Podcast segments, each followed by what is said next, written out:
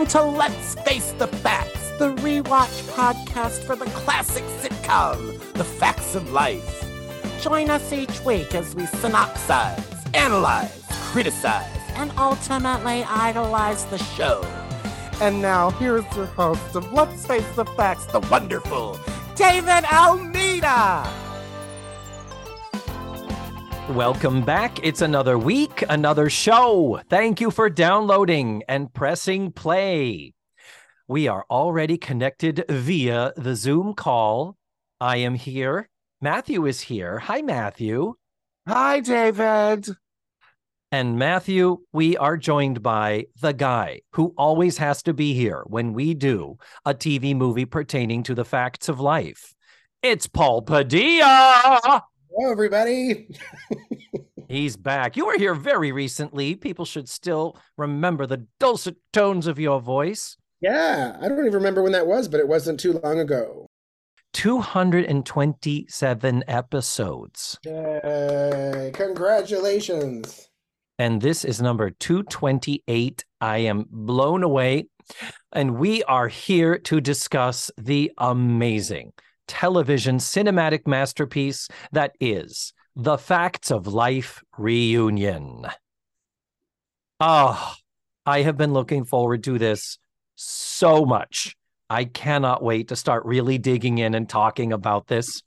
Uh, but we can't yet. No, no, no. No, damn it. This is my show. we ah. got some housekeeping. Matthew, chill. we have some housekeeping to take care of. Last week, my rant about where the fuck was Natalie. Do you notice I put her into the picture that I posted on the social medias and stuff? I took and I actually photoshopped her in on the phone as she was on the episode. Well, two people responded to that. Both of them tutti fruities. Michael B commented on the Patreon that uh, he says, if I remember correctly, Mindy was basically a roadie for her friend Belinda Carlisle on tour in 1988. Did James say that on the show? He might have known that. And remember, she did have a picture of Belinda Carlisle in Natalie's bedroom. You know, that was totally Mindy that made that happen. But then uh, just today, Amy W commented on Facebook, and I'm reading this. These are her words here. I was shocked when Natalie wasn't in the last episode. I sought out podcasts with Mindy and learned it was because she had the opportunity to go on tour with Belinda Carlisle and INXS and the studio let her. Pretty cool. There's a bunch of podcast interviews out there that are good. If you want to hear about her skipping the finale, check out Growing Up Beverly Hills, which I guess is the name of a podcast. And at the 39 minute, 55 second mark, and she discusses it there, and the podcast was from 2021. Oh my God, Amy, thank you for doing that work because I've got like a five minute drive to work now. So like I needed to know. Otherwise, it would have taken me three weeks to get to 39 minutes. 39 and Let's talk about some facts facts regarding the Facts of Life reunion, which broadcast on November 18th of 2001. Uh, this is not included in the DVD box set. And uh, Matthew, remind me, didn't you tell me that the other two movies are also not on the box set that you have? Australia, I think, is missing from the box set that I have, David, because I remember I had to watch it on Pluto or something. That's right. Now it's coming back to me. Uh, yeah, it's weird because the box set looks identical to the one that I have. Mine is is quite a bit older by several years, Mm-hmm. and for some reason they stopped including that. The rights on it must have lapsed or something like that. But Yes. anyhow, David's box is much older than mine, ladies and gentlemen. I, be- I believe Oh. he said lapsed. Ooh. oh, is that another word you hate, like puberty? No, it's just the idea of your lapsed box, David. It's the dinner hour. oh, I just walked right into that. I've told this story before on the podcast, and I'll tell it again, though, just because we're talking about this particular show. Um, you know, I was living in New York City uh, at the time of 9-11 this happened the same year as 9-11 and uh, i had just you know uh, got my first theater works tour. I was getting my equity card. I was very excited about it and, out of new york. And we started rehearsals on september 17th of 2000 so uh, very very shortly you know less than a week after everything happened. And uh, when i got there uh, i met one of the actors uh, his name was John, and uh, his father had died in the trade centers, and but he his mom wanted him to continue with rehearsals and and to you know uh, his mind, and we became very good friends and uh, became roommates on tour. So it was very interesting to be with someone during that time, uh, you know, on the road and seeing the country um, during the holidays, and we became very close.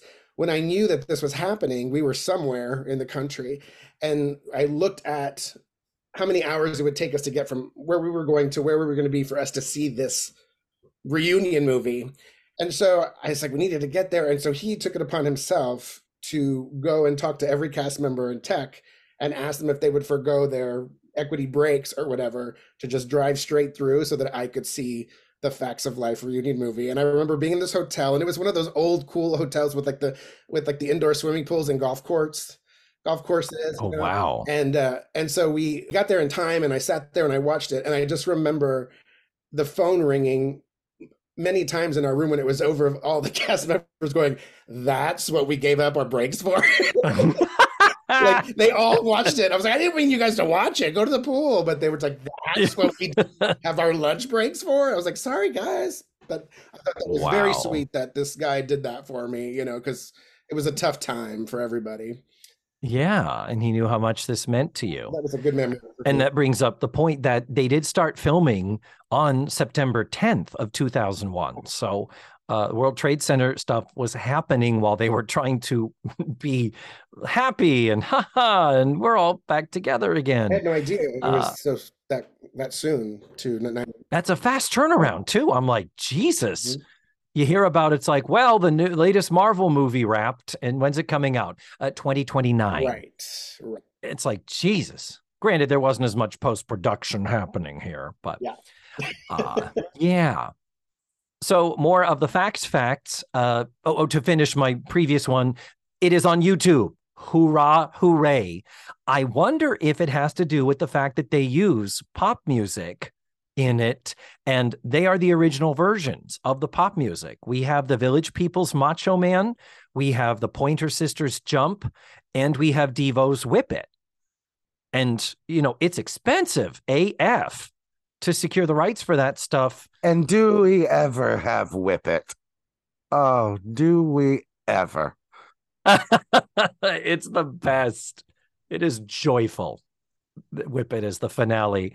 But oh, we have so many miles to go before we get there. uh, anyhow, watch it on YouTube while it's still there. Uh, that's where it's been for a while. Hallelujah. Thank you for existing YouTube. And uh, a couple of different users, I think, have posted it. So, next fact fact it ran on a Sunday night and it was on ABC, not NBC. And it was run as an episode of The Wonderful World of Disney. That completely baffles me Why? because of the idea of who produces what, who owns the property, and how networks are with what they own. Mhm. It just to me is like uh, how what what would make uh, Disney, the people who do the Wonderful World of Disney, say let's do a Facts of Life reunion movie without saying, well, that's an NBC property. It's a Norman Lear. Norman Lear never had a affiliation with ABC, and uh, I, this is that Hollywood thing that I just don't understand. It's like billing. It's like, uh, you know, why is this actor above the other actor? Who is a producer and who's a supervising producer and who's an executive producer? I, I I don't understand how all of this came to be, but I am so happy that it did. I'm glad. Okay. Well, I won't. Since you've got fucking War and Peace over there in notes, I won't go in to explain how that how that happened. So Well, no, no, no. We are not going to be for, we're not going to be here for fucking three hours, David. Yes, we are. I'll edit it, but we're going to be here for three hours. No, I can't be. I will be on the floor. Go. Wow. Okay. Well, your insomnia is about to come to an end, dear. Maybe in the middle of this. More facts, facts. Uh, this is, for all intents and purposes, a Thanksgiving movie. It didn't even occur to me that it was attached to a holiday. I love that it's a Thanksgiving movie and that they didn't make it Christmas or because there aren't that many Thanksgiving things out there, are there? No, not really. There are a couple of movies, Home for the Holidays. Mhm. Jodie Foster directed that. I always liked that one. Um, Yeah. you know. Not a lot of them. Yeah. Nancy McKeon does not appear in the film other than in the still photo that Mrs. Garrett shows the cruise ship captain at the very, very beginning.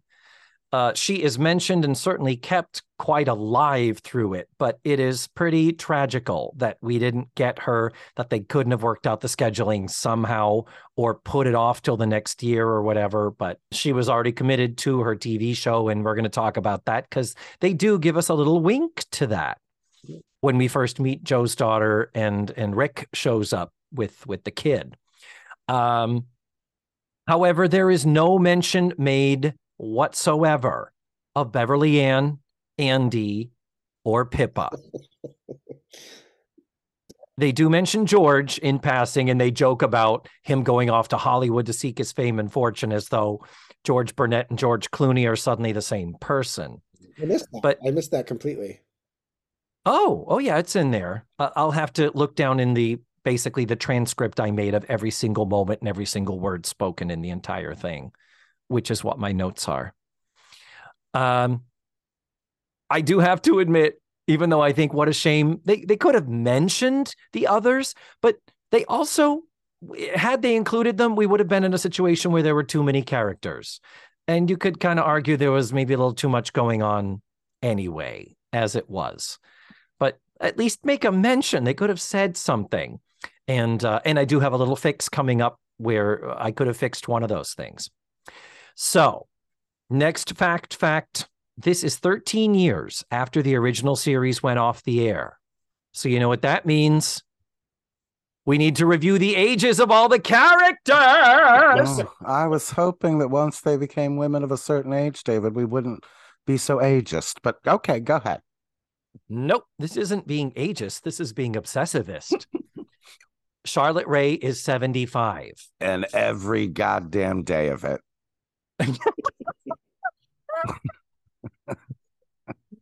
Uh, Lisa Whelchel is 38, which would make Blair 37. Nancy McKeon would be 35, and Joe would be 37 if we saw them, same age as Blair. Uh, Mindy Cohn was 35. I'm going to say that again. Mindy Cohn was 35. Natalie would be, therefore, 34. Kim Fields is 32. Tootie is 33 and uh and Tootie's daughter Tisha is 10, Joe's daughter Jamie is 12. Thank God they named their children with the same starting consonant. So we know Tootie, Tisha, Joe, Jamie, thank God. So yeah, that's where the ages are. In case anyone is wondering, this entire movie was filmed in Toronto, Ontario, Canada. Mm. That's why literally the entire supporting cast of actors who are not the original Facts of Life cast, they are all Canadian actors, every single one of them. Probably the only thing of note is that we don't have Scott Bryce as Rick. We have Canadian actor Carl Marotte taking his place. That's because at this point, Scott Bryce has returned to As the World Turns which we know is the show the girls saw him initially on, which made Nancy McKeon say, I want that guy to be Joe's husband. So you want to know how it did in the ratings? Yes. It had 11 and a half million viewers. and we were That's- three of them. Yes, absolutely. It had a 7.1 rating and 11 share. Don't know what any of those mean. And it was ranked number 51 for the season out of about 123 shows.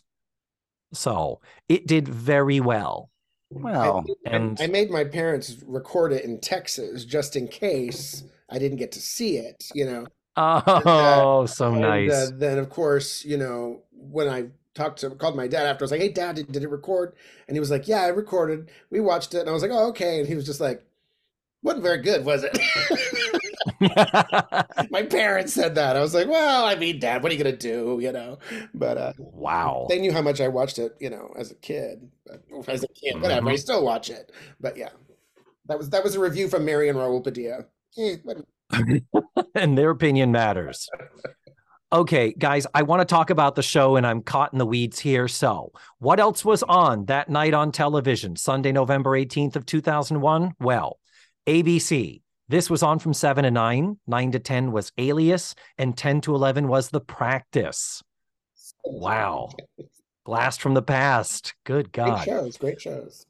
Yeah. On CBS, it was 60 Minutes. And then 8 to 9 was a show called Education of Max Bickford, which was a one season drama, took place at a college, and it starred Richard Dreyfuss and Marcia Gay Harden.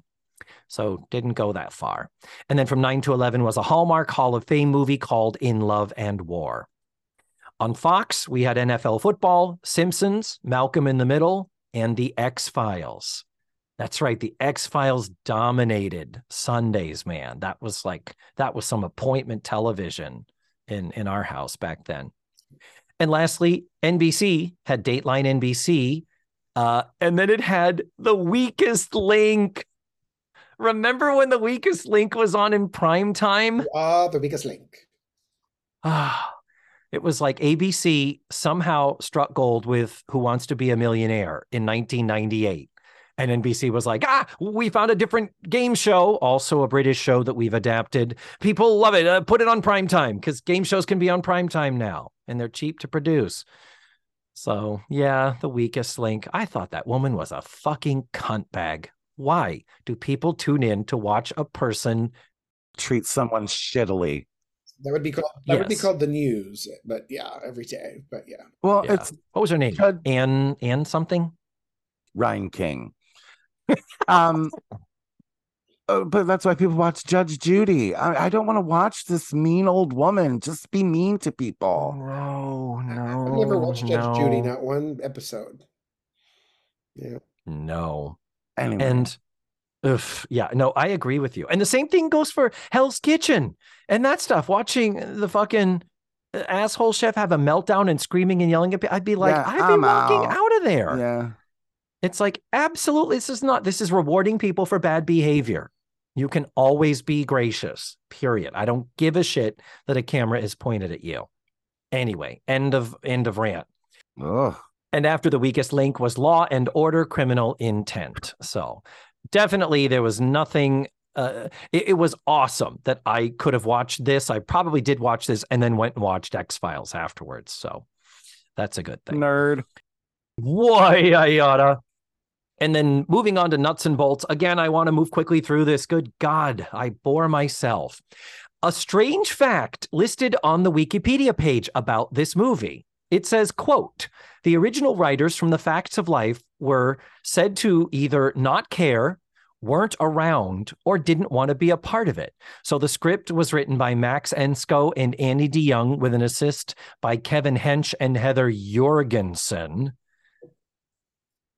and that's it. There's no source cited as to what that is. That's such a general statement of, eh, no one gave a fuck about this. So they handed it off to these other writers.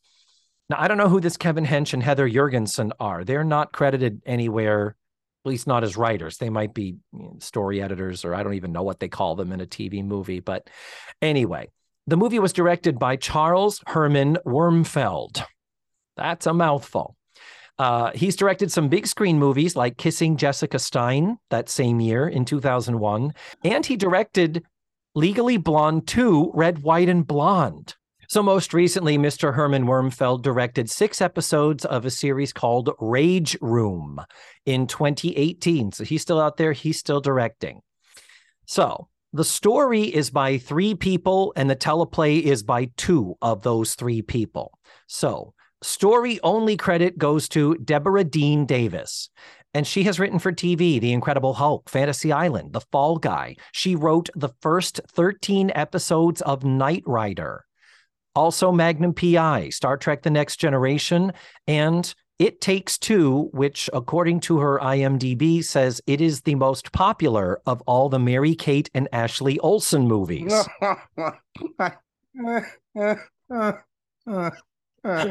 What's so funny, Matthew? Bless her heart. You know, I wrote I wrote for Mary Kate and Ashley. Yeah. Mhm. As a, as a former video store employee, I can say that was one of the more popular ones that people. Mhm. Who knew? So then, story and teleplay were written by Max Enscoe and Annie DeYoung. They are clearly writing partners. Their IMDb's are almost identical. He's got like 12 credits and she's got 15 between 1999 and 2014. Uh, the only thing I recognize is the 1999 TV series of Honey, I Shrunk the Kids, based on the big screen movie. And then there's also a Matthew Perry movie called The Ron Clark Story from 2006 that they wrote about a small town teacher relocating to one of the toughest classrooms in the country. So I will cap this off by saying all three of these writers, Deborah Dean Davis, Max Enscoe, and Annie DeYoung, not a one of them has a Wikipedia page. God. They're only on Oh, IMDb. thank God. You're like, so they went to Dick Clair and Jenna McMahon. Did they go to Linda Marsh and Margie Peters and say, "Do, do you want to do you want to ha- take a swipe at this?" And they were just like, "Fuck you." it just you just gotta wonder. It is interesting that nobody from the original. Well, maybe Amy will find another podcast about it because I like her style. Amy, Like she's one of those people that like helps you find the the jackass in the TikTok video. Like she's a she's a murder she wrote level. I like I like her. Are we ready to talk about this? Because we are ready, and I'm Okay. all I'm at the point where I am like, oh, guys, good. let's just throw some shit at the wall and see where it lands. Okay, good. Go. I'm gonna start. You're welcome. I'm gonna start off by saying I did not hate this. However, it just the facts of life reunion. Give me something. They could have made this a yearly thing if they'd hit that Thanksgiving thing a little bit harder. Because I forgot several times that it was Thanksgiving during this thing. Mhm. Um, it could have been called the Facts of Life and Eastland Thanksgiving or a Facts of Life Thanksgiving. It could have been a yearly thing if they had hit that. I'm just gonna say. Yeah. And it should have just been the first third and the reunion shows do this all the time. They give us something that has nothing to do with the source material. We got to put them in a new situation. We don't need a new situation. The situation is our friends are getting back together. That's your situation. And how they get back together. The first 30 minutes should have been of them being them, Blair in New York trying to get to Eastland, and Natalie in New York trying to get to Eastland, and Tootie in LA get trying to get to, and being Tootie trying to get through, like roller skating through it. Anyway, anyway, anyway, point of the story is they get to the house, they get to Eastland, and the rest of the thing is, oh, Blair owns the hotel, but we're sold out, and I got to put us all in the same room, just like when we were in Eastland. Oh, nice. And they deal with their current situations, whatever they are. We don't need to meet anybody. We deal with my current current situation. Natalie, what's going on with you? Oh, I'm dating two guys. Well, you've always been a heartbreaker. Clips of Natalie hitting on guys and it going terribly. And you know what I mean? And clips. Oh, you them- wanted a clip show movie? Yes. Oh, okay. Get me I, in I the didn't get fields. Get me in the fields. Remind Yep. me how amazing these women look now, considering that I Mhm. haven't seen them in my living room for 13 years. I wanted it to hit me in the feels a little bit more. Mrs. Garrett is in it, for God's sake. Thank you. So I just needed it to hit me in the feels. Yeah. okay. Okay, I'm shutting up. No. well, uh, Paul, what are your general thoughts about the movie? Uh, I didn't think it was great.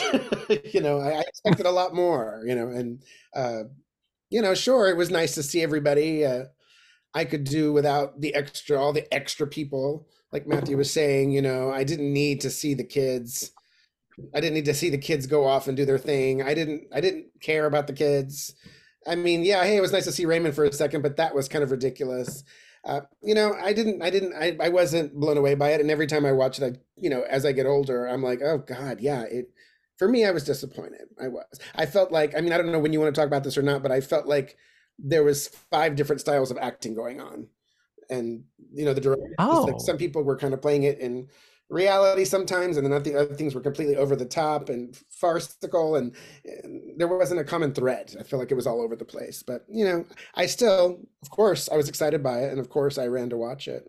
And uh, hmm but every Now, maybe it's because, say that I again. mean, every once in a while, I, I still watch it. Obviously, you know, you said, "Hey, you, you, you said like we're doing this. You need to watch it," and I'm like, "Oh, I think I, I watched it like three weeks ago." it Oh, on yeah. YouTube. You know, I was looking for interviews and stuff, and then you know, then it started. And I'm like, "Well, I'll watch ten minutes," and then there I am at that Thanksgiving table. You know. Well, I'm going to say as we start, Matthew and I talked about this last week. It was in the extras, I think. So only the, um, I think only the Patreon people heard it. But we talked about the fact that we had already watched it before we recorded last week's show. And we were both like, we are not as mad at this as we thought we were going to be. No. And maybe it's because I watched it in smaller chunks. I watched it while I was on the elliptical at the gym. So I didn't watch it straight through. Uh, I got to say, it went down much smoother than I expected it to. And uh, some initial thoughts that come to mind. I'm, I'm going to make some generalities here. First, this cannot feel like the show we grew up with. It is impossible. Just like we talked about in Facts of Life Goes to Paris, Facts of Life Down Under. When you take the format of a show and suddenly change it, now we're in a single camera, we're with naturalistic lighting, we're not in a studio with an audience. It is literally impossible for this to make us feel like we're experiencing something similar. Now, that's not for lack of trying.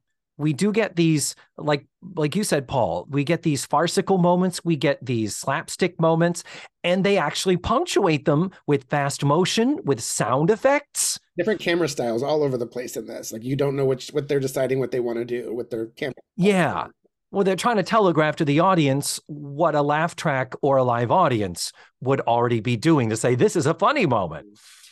And uh, so uh, that's what I think is going on there. So I, I had to watch it with those eyes like, I just need to be happy to be with these characters and learn what it has been going on since we haven't seen them.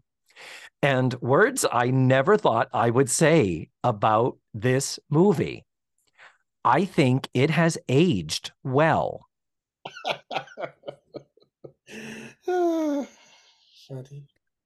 And here's why I say that. In 2001, we didn't have the Lifetime made for TV holiday movie.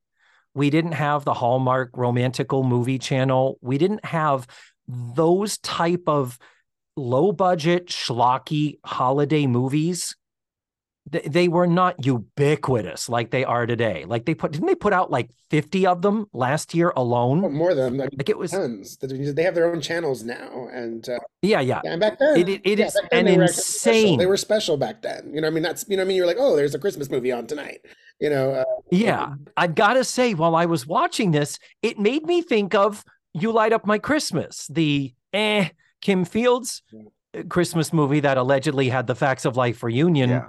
Of the cast in it, and I thought to myself, this feels like one of those kind of movies, and this exists in a time when those movies weren't out there so much. We weren't used to it. When you tune into one of those movies, you know what you're getting. You you know the meal you're sitting down for, you know what's going to be served to you. And I think this plays like one of those movies. And when you approach it that way, it sits nicely among the things. Like it could this could have just been called a Peekskill Thanksgiving. And it could have just been these three girls who went to school together and their den mother all reunite.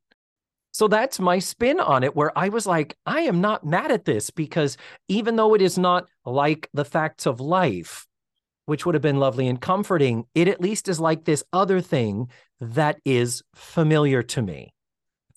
So that's my broad assessment of it. And if you ever thought, I imagine I'd hear myself say, this TV movie based on a TV show has aged well. Well, it's probably better than the 85 that or 185 that come out every year. I mean, you know, they just crank those out and Yeah. they, they don't they don't even try to change the storyline, you know. Busy corporate girl comes back to her hometown, she gets stuck, falls in love with the guy at the Christmas tree farm that she used to know in high school that and then, you know, she thought he was a jerk, but then she finds out she he lost his wife and then they get, you know, it's just they don't even try anymore. They're all that same thing. So this was at least Mhm. different. I'll give you that. I'll give you that. Yep. So true. And another thing I think that helps the the thing of it aging well is that they were all dressed a little more classically. The fashion of 2001, it wasn't too crazy 90s with the big oversized things in the shoulder pads. The only thing I'm going to say fashion wise, and I, I hate this, this is looksist. This is me being a bitchy queen.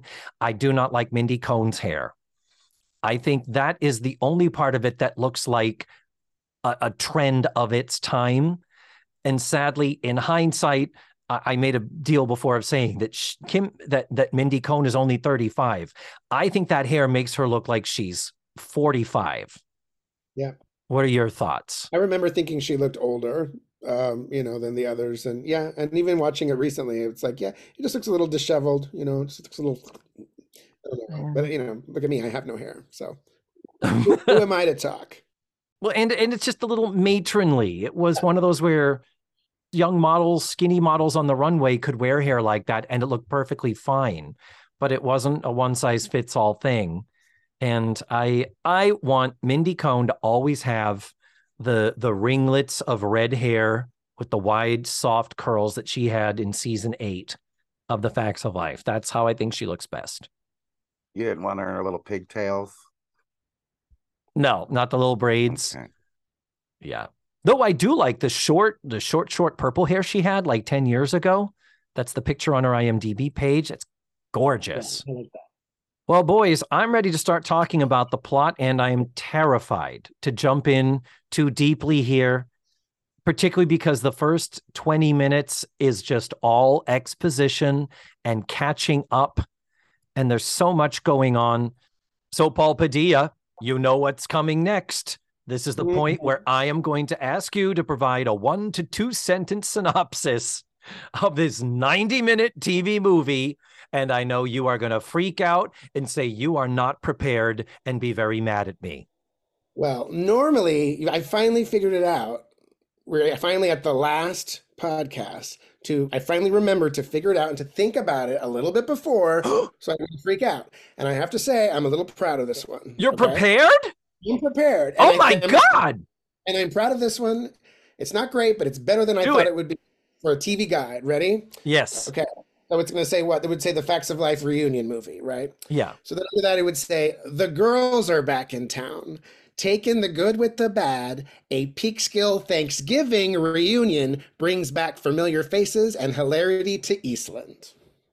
Okay. Uh, I, I know, I'm proud of myself for that one. There you my other ones go. like- other ones were kind of like, oh, they're Tootie's mad. You know, what I mean, I never put that in the advertisement, the full page ad that they took out. I was very proud of that. That was some And- that's some good marketing. I mean, Yes. I'm glad I remembered. Otherwise, it would have sucked. Everybody's so good. Most of the people you talk to are like improv actors and things, so they're always just like spot on with it. And I'm like, mm-hmm. what? Yeah, no. Oh, well, thank you for preparing that. Excellent. problem. It's been a good run. Okay. All right, guys. So let's try to start getting into this, and I will try to be as brief as I can. I have so, so many nitpicks. All right. No. The first scene that we have is on a cruise ship, and this is where we meet Mrs. Garrett. She is dressed in uh, garb that looks like it comes from the country of India. She's definitely not dressed in her normal uh, Dorothy Michaels blouse and A line skirt. And we learn that she has been traveling the world. She's now a widow, that Bruce, her husband, passed away. They didn't say how long they were married or how recently he died, do they? I don't think so. so but she uh, she does fill in the gap that after the peace corps in senegal we never actually said where in africa she was but she says after they finished their peace corps commitment as it were she and bruce traveled to africa asia and india after he passed she felt lost bruce was her home and then she got a message from her girls and i remembered where home was I get to do my Mrs. Garrett voice again. Woohoo! Has she mentioned the Palm Pilot yet? Or have we got to- Yes, I, I haven't mentioned it. I think we already passed it. But yes, she does mention that her Palm Pilot is vibrating. And it was an email from her son. But even the way she says Palm Pilot, like she doesn't really even know what it is. You know that she's kind of like she puts so much emphasis on it. My Palm Pilot. You're like, Yeah. what? Yeah, you just say Palm Pilot, you know. But We want to talk about more of the, the 2001 tech that uh, goes through this whole thing. We want to do a little sidebar here. I want to know how in 2001 she had Wi Fi and was getting emails on a boat. Yeah, that's a good question. Why average Joe would have had a Palm Pilot, maybe it would have been connected to. I mean, they had cell phones, so your Palm Pilot could get text stuff from a cell service. I mean, it certainly wasn't smartphone days; those were still what six, seven years away. But uh, the the other use of the tech of the time, I, I think this is a show Bible bad thing, and you know I'm going to have show Bible good, show Bible bad moments the show Bible bad is that we have Mrs. Garrett talking about her Palm Pilot. She mentions that she is uh, occupying Harper later by letting him play a game on her laptop. When she first sees Tisha, Tootie's daughter, she says, You're even prettier than you look in your JPEG file. What? wow. Was Wow. it kind of was it kind of smart though? Like my you know, my mom still calls it the Facebook. You know what I mean? Like was it kind of but she actually was using it and at one point on the laptop she says i'm trying to find a recipe for yams or like she's doing research online because the internet did exist you could do that that was around in 2001 it's just yeah wi-fi was not a big thing you had to connect it to a, a modem but I think they're trying to make it that Mrs. Garrett, oh, she may be an old broad, but she's tech savvy. And I'm not sure that really jibes with the Edna Garrett that we knew. but David, if you remember the episode of the year 2000, she had a worldwide advice line. Oh my God. Matthew, you are amazing. She had a robot running Edna's edibles. She did. And advice. But I mean, of all the different careers she's had, uh, you know, database administrator was not one of them that I can recall. Who knows? But I'm just saying that was weird. I- get that there is some fun in the idea of the old person being tech savvy and stuff, but uh, it didn't really buy them much. So just throwing that out there. But anyway, seeing Mrs. Garrett again, she's got her red hair, but it's curly and short, shorter than we've ever seen it. And uh, she is just, oh, she's just precious. She's just like a little, little statue you just want to put on the shelf. She's freaking adorable. And it's so nice to see her again. So the only other thing with her introduction is that the captain of the ship starts telling her that the past 10 days have been the most incredible. You have changed my life. And it almost sounds like he's going to propose marriage or something. And he asks her if she would go on another cruise with him. And she's like, Yeah, sure. Of course, I'd go on a cruise with you. But okay. So, uh, Our Lady, she may be a widow, but she's still playing the field. Still knocking them dead. Yep. Still giving him a taste of your strudel. Mm. So that scene ends with an ah from the audience. You're like, wait a minute, why do we hear an audience? And we jump cut to an LA talk show called Wake Up with Dorothy. And it's a daily talk show hosted by Tootie Ramsey. It's Kim Fields. God, she's gorgeous in this. I mean- really She is. Exceptionally, like I think rivaling Lisa Whelchel, gorgeous. Oh my Yeah. God. Her story is she has this successful LA talk show and she's about to go on this vacation. It's seven days. She's going to be going up to Peekskill, New York, going to be hanging with her old girlfriends for Thanksgiving, and her contract is up for renewal. And she's trying to arrange somehow with the contract that she'd be able to be free to do a play that she really wants to do. And her producer's like, Why do you want to do a play? We're television. We're more important than the theater.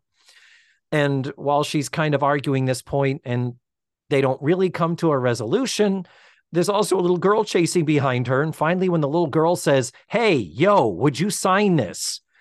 you think it's a girl coming up to her for an autograph. And Tootie says, no, you don't hey yo your mother. And it's like, oh, that's her daughter. This is Tisha. And Tisha has bad grades on her report card. Wah wah. You really didn't pick that up that that was her daughter following her around. I did because I'd Oh, seen it before. I don't know what I thought in 2001. I was much younger and more naive then. I don't know if Kim feels this fits because she had, con, you know, consistently worked after the facts of life, doing other things, living single, other shows. that she, for me, she was the better actor in this whole movie. You know, she was more natural. She was still funny. She could be in funny situations, but not play it, ham it up. She just was the right tone for the whole thing for me. And I remember thinking that when I first saw it, like, oh, Kim Fields has been practicing her craft. You know what I mean? You can tell she's not rusty. You know, This ain't So season five Tootie shouting her lines like she's on a Disney Channel show. That's for damn sure. I remember just thinking that. Yeah, no, I agree. I think Kim Fields is especially good in this. So, yeah. So, next we go to the Warner Park Hotel in New York City. Big private suite, staff and flowers, and people flowing in and out of this gigantic hotel room.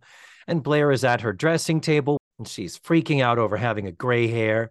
We meet her husband, Tad. And when she talks to him about the gray hair, he says, I can't wait to grow old with you. Aw. Mm, So he says he can't go to Peekskill with her after all. He was planning to, but now he has to stay in the city for business. And she says, Well, that's why you married your attorney. I'll take care of it. And he says, No, no, I don't want you to miss any time with your friends. You go ahead. I'll join later. So that's all fine and dandy. Also in New York City, now with a hard rock music soundtrack, we find Natalie in a cab. Her cell phone rings. It says newsroom. And she answers it, in first words out of her mouth, lose my number.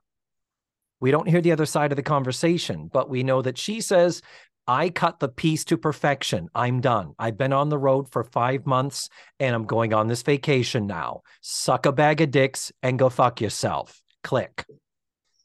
I'm paraphrasing. But we later learn it's CNN that is the newsroom where she works. She is a successful field producer. And that's pretty awesome.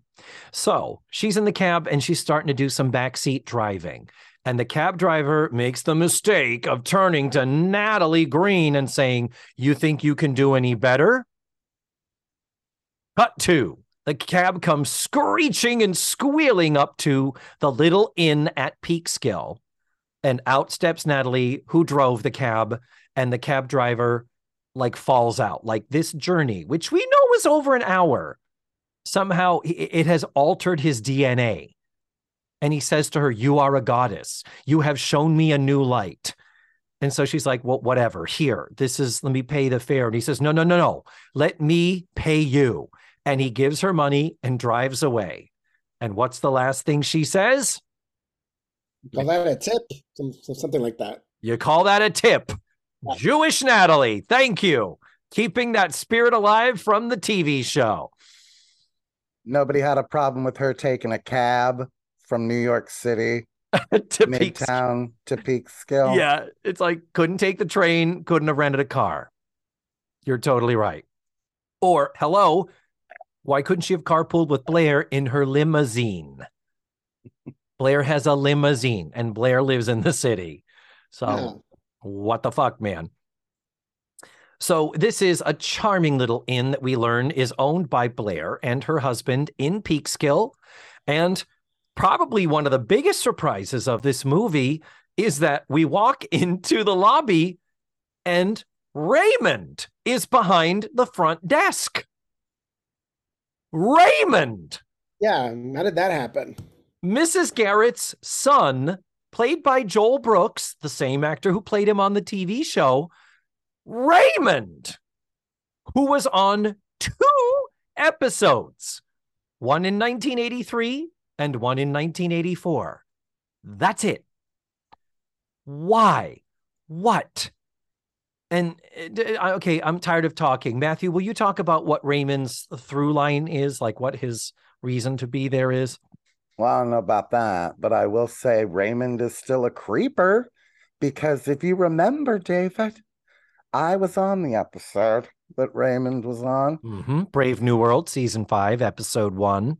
where he, like, remember I was saying, like, how uncomfortable it was to watch him touch his mother that way? hmm Like, he was like, curl, and he's curling Natalie's hair. And I'm like, gross, dude. I never thought about that till now, but you're right. He does do things like that. Yeah, the actor does. Yeah. Stop doing that to her hair. Oh my gosh. I am sharing my screen now. I did a screen grab of Raymond tucking Natalie's hair behind her ear.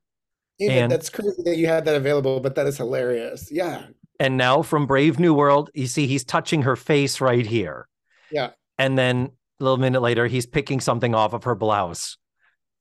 Interesting. Matthew, get out of my fucking brain because clearly this is a thing that Joel Brooks does. This has got to be a, him as an actor trying to trying to physicalize affection. That that's something that he does. He's like, well, touch their hair, touch their face, you know, dote on them, groom them, as it were. It's a sign of dominance. Oh, is it? Yes. Oh, wow. I, it's, it's, I look at it as a sign of affection, creepy affection, but affection nonetheless. Narcissists usually do. Thank you. That's so sweet of you. I need to stop here. Why, Raymond? Thankfully, Show Bible Good, they say, What? No more accounting? He's like, Nope, I'm the executive hotel manager. Well, there are problems at the hotel. There's a leaky pipe. There's other issues. And Raymond ends up being this through line of the poor put upon staff member. Whoa, I'm reading a plumbing book and I have a wrench in my hand. I don't know how to do fixie things. You could call somebody. Yeah. I have that as a note later on, like when something happens. I'm like, what? Why is he call a plumber? Call a fucking plumber. Because she tells him money is no object to fix this pipe. And I was like, why is he going to fix it? If money's no object, Yeah. call a plumber. it's true. So I'm going to start right now with the notes that I want to send to the writers in the time machine. Why couldn't this have been Andy? Mackenzie Um, Astin was 28 at the time, which means Andy would have been 28 at the time. He could say he still hadn't figured out what he wanted to do when he got out of high school. He was thinking of getting into hotel management. He could be working there part time. Why couldn't it have been Cloris Leachman? Oh, fuck a duck. That would have been amazing. It is Mrs. Garrett's sister, Yeah. and it is Thanksgiving. You know, she would have done it too, because Cloris Leachman did anything for a paycheck. Very well, I might add, but she did, you know, she's in everything. Blair's like, I had to give her something to do. You are a smarter writer than I. Way better. That would have been great. She could, they didn't even have to change the lines. And I- I'm going to say it later in the show when the French chef in the kitchen suddenly takes a liking to Mrs. Garrett, when they have that ridiculous scene of him chasing her through the lobby and her. Or the more ridiculous scene of her shaking her ass in the camera. Yeah. Upsetting. But when they're running through the lobby, there is a cutaway to Joel who says, Hey, that's my mother. And I literally thought, has he had any screen time with Charlotte Rae up until this point, which is like, you know, an hour and 10 minutes into it? They do later have a little short scene, but part of me is like, what? So Joel works there. And so I guess when they when they do meet Mrs. Garrett at Peekskill, Mrs. Garrett says, "I stopped by the inn, but I knew I'd find you girls here."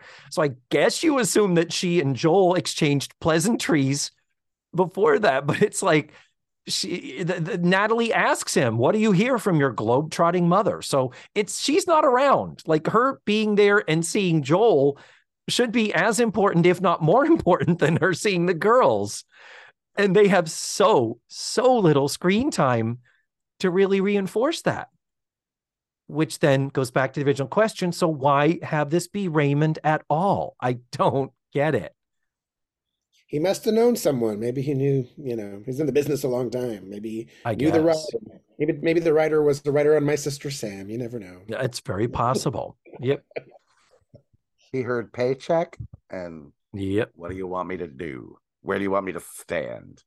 so as i said show bible good. At least they acknowledge that he is no longer an accountant that that is what he used to do. At least there's that. It's not just hey i'm i work here now and i always did.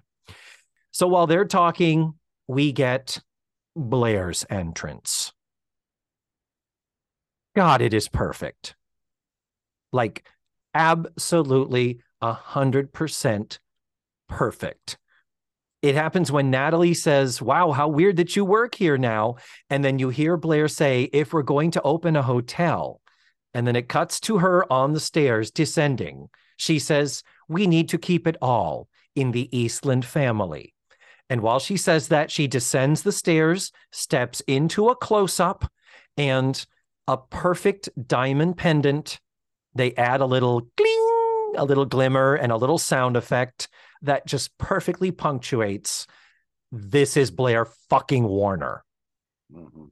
And I live for that shot. Mm. I am here for it. I forgive this movie so much of all the little nitpicky shit for that amazing shot, showing us that Lisa Whelchel has not aged. So, this is where Blair says regarding the plumbing problem in room 18 Ever since George left, we've been through 10 handymen, leaving us to seek their fame and fortune in Hollywood. It's so irritating. That's our little nod to George Clooney, who was at this point a pretty big star. Then we have Chef Gauguin. This angry chef comes into the lobby, into a public space, screaming at the top of his lungs about receiving coriander instead of cumin. And uh, my first notes are fuck this guy. What? I run a quality high end French restaurant, but I come into the lobby and scream like a fucking asshole. It's like, no. Stop it. His first scene should have been him quitting over that. And then Mrs. Garrett's entrance. Mrs. Garrett, thank God you're here. Oh, we need a chef and it's Thanksgiving weekend. And there's a food critic coming. And I'll do you one better. He could say, oh, oh, she could never make French food like I make French food. Okay, we work out the details, but yeah. my and then she would say, Oh, I uh. studied at the Cordon Bleu. Didn't you see the other movie? So, the one thing I, I have in my notes later is no allusion is made to the fact that Edna is a French chef. She studied cooking in France. It happened in another movie. But yeah, he is screaming in public because he's nervous. Blair says there's a restaurant critic coming. Of course, they're going to be incognito. It's going to be a secret disguise or something. So Blair is being patient with him. Finally, Tootie arrives with Tisha, her daughter. Natalie cries out, Tootie! And Tootie goes, You said you would try. And she's like, Oh, I'm sorry. Dorothy! No. Yeah, it does suck. It's like, oh, No. Dorothy does not suit her. It never, ever did, did it? And you're on TV. You're not going to use the name Tootie, for God's sake? I I get that Tootie is kind of immature. Is it? Yeah, I think so. I just don't like the name Dorothy. I'm like, who names their kid Dorothy in the 70s? I would watch a TV show called Wake Up with Tootie. Yeah. I would not watch a show called Wake Up with Dorothy.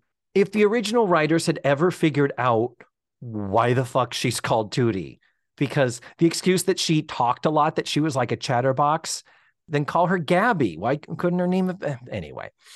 They do make a running gag of trying to remember to call her Dorothy. And I, I don't blame them for having trouble with it. It really, really is hard. She really doesn't register as a Dorothy. Anyway, the big thing is okay, we're all here uh, except Jo, but She'll be here any minute now. whatever um, any say. minute, yeah. Yeah. But let's leave anyway. Have we seen the school yet? No, it's our last chance to see our Eastland.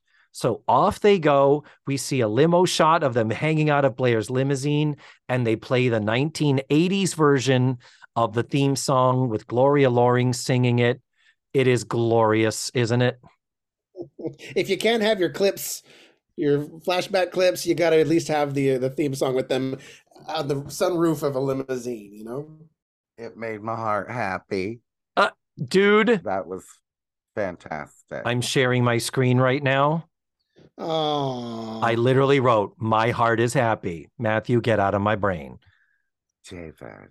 Uh huh. You guys are like the same person now. Like share the same brain. You've been doing all these shows for so long. You're just in sync. Yeah, we've destroyed as many brain cells together. And then we get this exterior shot of the Eastland Academy gates, and it says established 1893. I should show you my notes where it says David's going to have a problem with that date. and why am I going to have a problem with that date? God, it's wrong. Why do you why is it wrong though? Very recently. I don't know. I couldn't remember, but I knew it was wrong. in the beginning of the end, when Blair first buys Eastland in 1988, they talk about the hundred year legacy of Jeremiah Eastland. Oh, yeah. That was stated very late in the series. So it should have actually been established 1888. Just saying. Now there's a sign that says the Eastland Academy Redevelopment Project. And the girls say they're so sad they're tearing it down. I think this TV movie thinks that Eastland Academy is one building. Did you get that sense? As opposed to a campus of multiple buildings, which we know it actually is. No. I just thought they were going to make Eastland into like a you know strip mall with like Cheesecake Factory, Bed Bath and Beyond, and let's be like, Yeah. you know what I mean? That's, that's what I assumed. like the Loop. Like the loop. Let's be Eastland. The loop. Oh, God. Isn't the loop a nightmare? Oh, I never go there. Never, never, never, ever. This building, which houses the cafeteria, is being torn down for a bigger, better, shinier building to replace it. I took it to mean the school will go on. I mean, at the end, Tootie says, Tisha, why don't we move here and you can go to Eastland? that's true.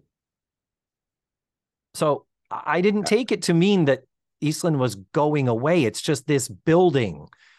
This was their last chance to see the building. This Thanksgiving and this reunion would be their last chance to be in the cafeteria. well, and she does say last chance to see our Eastland. Yeah, exactly. Yeah, I think that's what's going on. But I still think this movie thinks it's one building and it's not. You put a lot of thought into that. Oh, you, I ain't even begun to thought. So, a show Bible good moment as they're looking up at this sign. Blair says, Huh, if I hadn't sold it, they'd be naming the new building after me. Thank you. That's all they say. We don't know what, when, who, why, or how made Blair sell it to somebody else, but okay, no mention is made of whether Blair was successful at revitalizing Eastland or if she couldn't make it work and had to turn it over to somebody else. But hey, I'll take this. This is a little crumb and I'm happy to swallow it. So let's go to the cafeteria. Talk about making talk about making a little gay heart happy. That made me happy. Oh you know, my the God. way that they you know, made the set and you could see it long ways, the different room. It, it made me happy. Liked That scene and that shot is amazing. They go up a flight of stairs and they walk into the cafeteria. It's a magnificent wide shot with the moving camera and it sweeps around. It lets us look at the whole space 360 degrees while the girls are all going, Oh, wow. And Tootie saying, Oh, I can't believe they moved the payphone as she's touching the column. They did a beautiful job recreating the cafeteria set. Like, yeah, that was a super happy heart moment. 100%. But there is a little problem we do need to discuss, boys. Do you know what it is? Of course there is. They go um, up a flight of stairs and walk in this side door that has never ever been there before and does not exist in the TV show. And how many times in the TV show were they looking out the window at, you know, Miko trying to drive Jo's motorcycle and driving into the flower bed? Anytime someone pulls up or my ride is here, they would look out the window and they would look straight out. They weren't looking down. This cafeteria never was on a second or upper floor. That is a complete fabrication that's technically incorrect.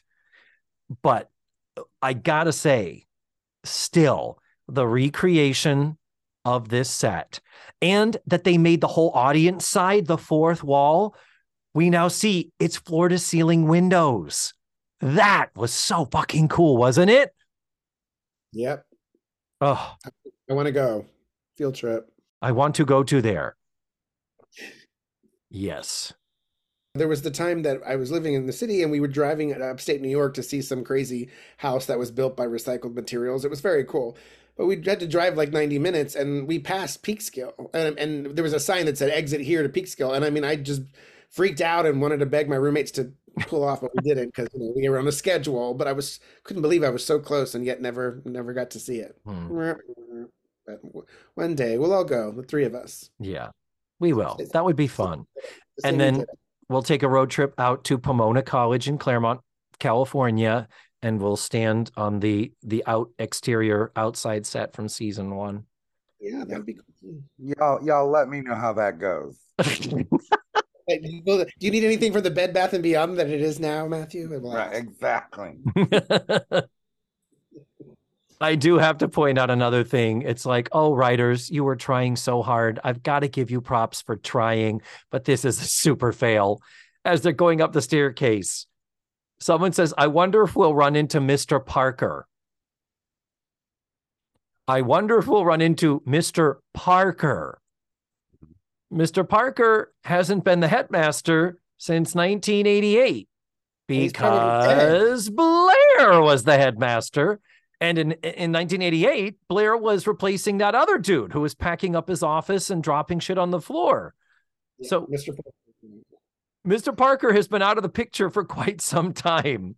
They didn't know- say it like they didn't say it like a joke, like ha, ha, ha, ha, he's dead or whatever. Yes, she said it like a joke, David. Like you know, It's like when I walk into my elementary school, I go, "Oh God, I expect Mr. Wambach to come around the corner." Yeah. Well, okay, that would I, I could see that, but still. So they say, I wonder if we'll run into Mr. Parker, and then says, I wonder if Roy is still pining for Jo. Roy, who was a delivery guy for the bakery, like he he's not gonna be here. Do you think? But uh, okay. See, they were talking to the ghosts. They were talking to the ghosts of the room. I I guess so. But just a couple of trying to drop a couple of crumbs. Ooh, reference to Mr. Parker. Ooh, reference to Roy. Okay, writers, I see what you're doing. I thank you. Um, but y- you might want to go back to the drawing board with those. So it is, eh, yeah, the set I have, I've just going on and on, seeing them in this set again, and the fact that they had to awkwardly set up that Mrs. Garrett stopped at the inn but somehow knew you'd all come up here. So Mrs. Garrett is there ahead of them. And we get the wonderful zoom in shot of her standing in the doorway to the kitchen. And this is the moment when finally all four of them hug and everyone is truly reunited. And it is a lovely goddamn moment. Yes. Did anyone else have a problem with the writers still calling her Mrs. Garrett? Dude, get out of my brain. that could have been an ongoing thing between her and Dorothy. Yeah. Yeah, uh, Tootie, Dorothy, Mrs. Garrett, Mrs. Gaines. Why haven't you called me Edna? they should have been calling her Edna back when they Or- switched over our heads, really. They could have been calling her, they should have settled it with just call me Mrs. G. Yeah, Oh. I was gonna say Mrs. G is just what they just call her Mrs. G. Oh, because it's Gaines. That's right, isn't it? Yeah. Mrs. G. Oh, genius. Haha. G. Yes. You see what I did there? Uh huh. So finally, the thing, the big question where is Jo? Oh, I'm sure she'll be here. Swipe. Whoosh. Kind of a swing, hard cut, whoosh cut, I guess you could call it. To back in the inn, hard rock music, and this little biker walks in while the others are. Did you notice what the others were doing? No. they were playing Monopoly. when I have a reunion with my girlfriends that I haven't seen in five years, uh, you know we're breaking out that fucking Monopoly board. Shit's gonna get crazy. I can't play Monopoly with friends because then we're not friends at the end of the game. it's off. I'm like, can't believe you charge me rent. I'm broke, you know. I I'm can't like- play Monopoly with friends because it's a horrible, miserable, long ass game. Not if you play it right. Okay. anyway, this little biker comes in in a helmet, and Raymond is like, uh, hey, you might need to wipe your feet, fella. And the helmet comes off, and a ponytail falls down.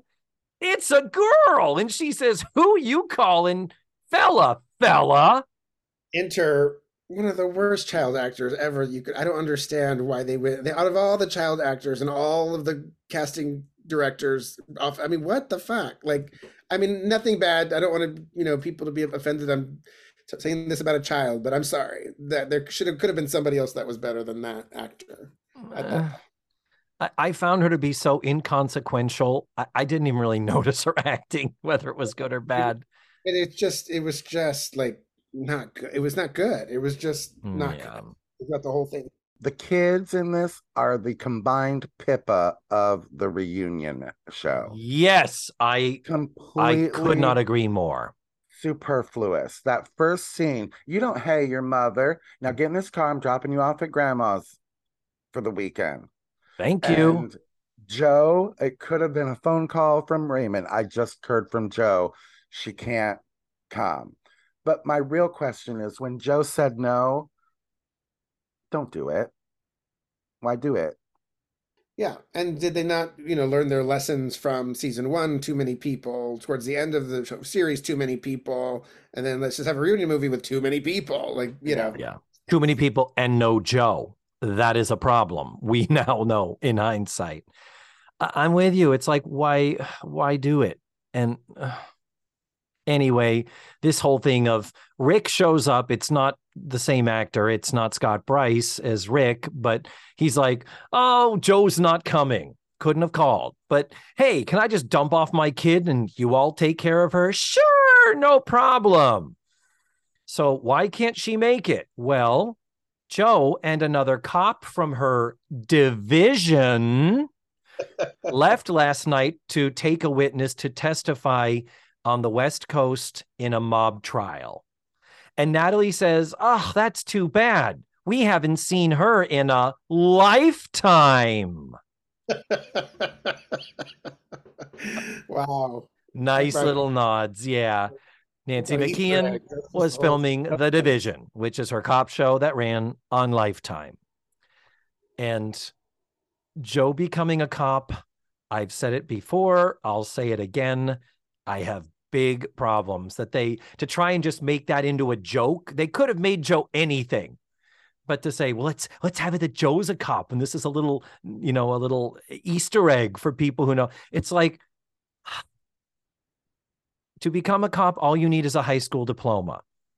Many cops do have an associate's or a bachelor's or some type of a graduate degree in something, sometimes criminal justice. If Jo had majored in criminal justice, that would have been another thing.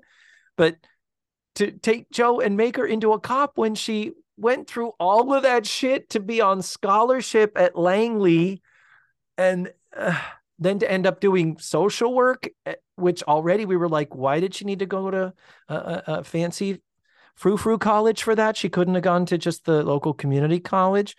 So I, this just makes Jo a lot messier as far as a career and life path. But we are happy that she and Rick are still together and they have a little girl. That's but I got to be honest with you, and I might sound like an idiot, but never until you you even I never thought of Rick being the same Rick. You know what I mean? Like it just hit me when you talked about it today. Oh yeah. So maybe I'm a little dense, but I just didn't ever because the guy was different.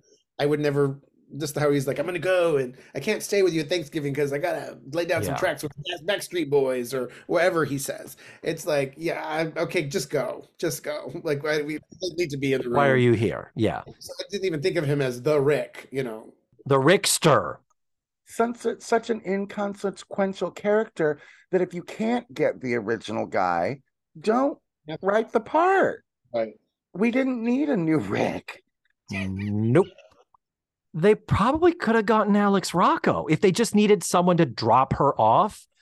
Why couldn't have Alex Rocco have done a cameo and say, "Well, I could spend the weekend with Grandpa, but I also want to spend the weekend with you." And because why is that kid there? We don't need the kid. Yeah, get rid of the kid too. That's another thing. Definitely don't need the kid. Yeah. But show Bible good. Rick is a musician still. And the reason why he has to dump his kid off on the others is he got an offer to play a few tracks on the next Backstreet Boys album. What? Please don't go, girl. and the very end of the scene, the final button, Mrs. Garrett looks at Jamie and says, Who are the Backstairs boys?